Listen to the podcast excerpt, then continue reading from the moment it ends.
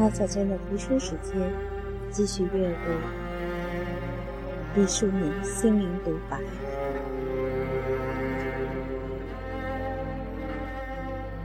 命运，生命是为自己而存在，它是一种朴素而自然的事情，不是在众人之前的杂耍。你的整个生命是由三个前提条件决定的：第一，是那些蕴含在你的身体中与生俱来的动心；第二，是那些由别人通过教育的方式，根据他们的经验和想象对你进行设计所决定的东西；第三，是你根据自己的想象和对自己的设计决定的东西。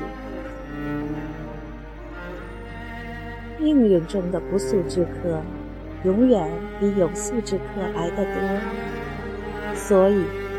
应付前一种客人是人生的必修，他既为客，就是你拒绝不了的。所以怨天尤人没有用，平安的尽快把客人送走，还是高明主人。人生路程太光滑的人，就像开得太快的车，一出事故。有时需要缠上防滑链，增加行程的速度。人生并没有一个和蔼的老人或是中年人发给我们第一颗糖果，也不曾许诺在遥远或者并不遥远的将来，一定会有第二颗糖果披着彩衣款款而来。生活充满了未知数。却并不都是甜蜜。当我沮丧的时候，当我彷徨的时候，当我孤独寂寞悲凉的时候，我曾格外的相信命运，相信命运的不公平。当我快乐的时候，当我幸福的时候，当我成功优越欣喜的时候，我格外的相信自己。相信，只有耕耘，才有收成。渐渐的，我终于发现，命运是我怯懦时的盾牌。当我叫嚷命运不公最响的时候，正是我预备逃遁的前奏。命运像一只筐，我把自己对自己的姑息、原谅，以及所有的严当。都一股脑儿的塞进去，然后蒙上一块宿命的轻纱。我背着它慢慢往前走，心中有一份心安理得的坦然。世上可真有命运这种东西？它是物质还是精神？难道说？我们的一生都早早的被一种符咒规定，谁都无力更改。我们的手，难道真是激光唱盘？所有的祸福都像音符微缩其中。有时候，也诧异自己的右手，手心叶脉般的纹路还是那样琐细，但这只手做过的事情，却已有了几番变迁。不要奢谈命，你的命还只是一个标题。你不要和命运对着干，命运是残酷和强大的，但你可以顺着命运大致的方向漂流，就像少公坐着羊皮筏子，顺着河道的主流斜着向前。你会发现自己还有一点小小的力量，可以用手左右船头的方向。偏偏自己的脖子决定是看河左岸还是河右岸，你只有这么一点空间和余地。你要锻炼你的手，这样，在有可能划水的时候才会有一点力量。你要锻炼你的眼力，这样在看风景的时候才能远一点。生活中就像没有无缘无故的爱一样，也没有无缘无故的幸运。对于女人，无端的幸福，往往更像一场阴谋、一个陷阱的开始。我不相信命运，我只相信我的手，因为它不属于冥冥之中任何未知的力量，而只属于我的心。我可以支配它。去干我想干的任何一件事情。我不相信手掌的纹路，但我相信手掌加上手指的力量。一个人有太多选择的时候，常常竟只选了那最容易、最易在短时间内见成效的一条路。一个人只有一种选择的时候。实际上丧失了选择，只是接受命运。所以，选择不宜太多，也不宜太少，以能充分发挥意志、表达信念为最好。岁月送给我苦难，也随赠我清醒与冷静。我如今对命运的看法。恰恰与少年时相反。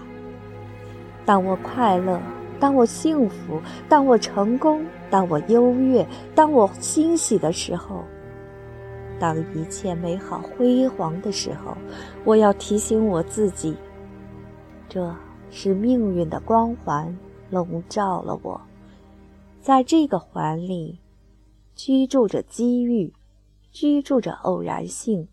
居住着所有帮助过我的人，而当我遇到挫折和悲哀的时候，我便正静地走出那个怨天尤人的我，像孙悟空的分身术一样，跳起来，站在云头上，注视着那个不幸的人。于是，我清楚地看到了他的软弱，他的怯懦，他的虚荣，以及他的愚昧。年近不惑，我对命运已心平气和。因为胜利的原因里有许多是不可重复的机遇，而失败里面必然有属于我们个人的过失。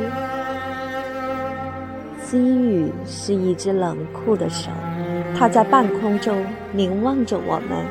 不时下意识地舒展一下手指，任凭随机的概率化了妆走过我们身旁。如果你看不到它，它就在离开你以后冷笑。有无数条歧路在我们面前延伸，有无数诱惑促使我们迷茫。我们会耗费大量的无用功，时间消失在徘徊的盘旋中。最可悲的是，我们找对了路，又因了种种的理由而退回原处。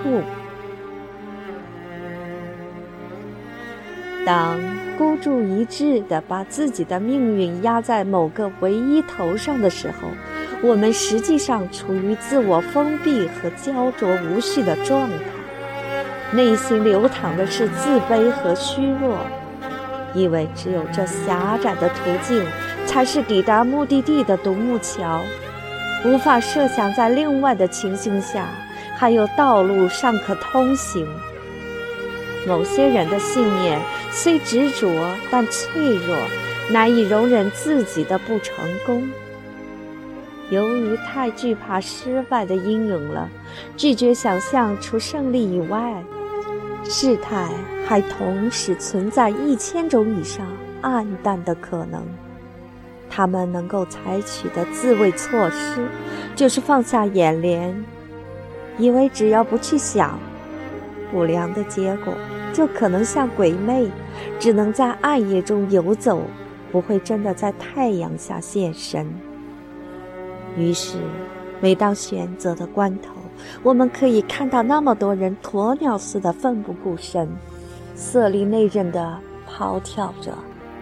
到了没有退路的时候，就把小小的脑袋埋入沙丘。他们并不仅仅骗别人，首先的和更重要的是用这种虚张的气势为自己打气加力。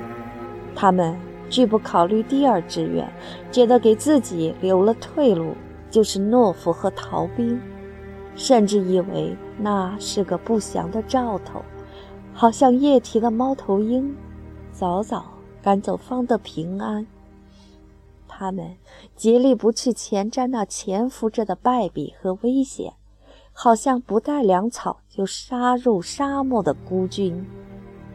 即使为了应付局面多做准备，也是马马虎虎、潦潦草草、虚以委蛇地写下第二、第三志愿。不走脑子，秋水无痕，不敢一针见血地问自己。假若第一志愿失手，能否依旧从容微笑？可惜世上的事情不如愿者十之八九。当冰冷的结局出现时，很多人就像遇到雪崩的攀援者，一堕千丈。此刻，你以前不经意间随手填写的第二志愿。就像保险绳一样，在你下坠的过程中，有力地拽住了你，还你一方风景。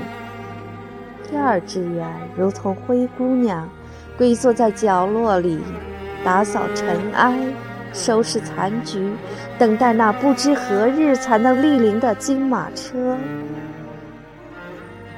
其实，人是多方面的。守节般的效忠第一志愿，愚蠢不说，更是浪费。候鸟是在不断的迁徙当中，寻找自己的最佳栖息地，并在长途艰苦的跋涉中锻炼了羽翼。在屋檐下盘旋的鸟，除了麻雀，还能想出谁？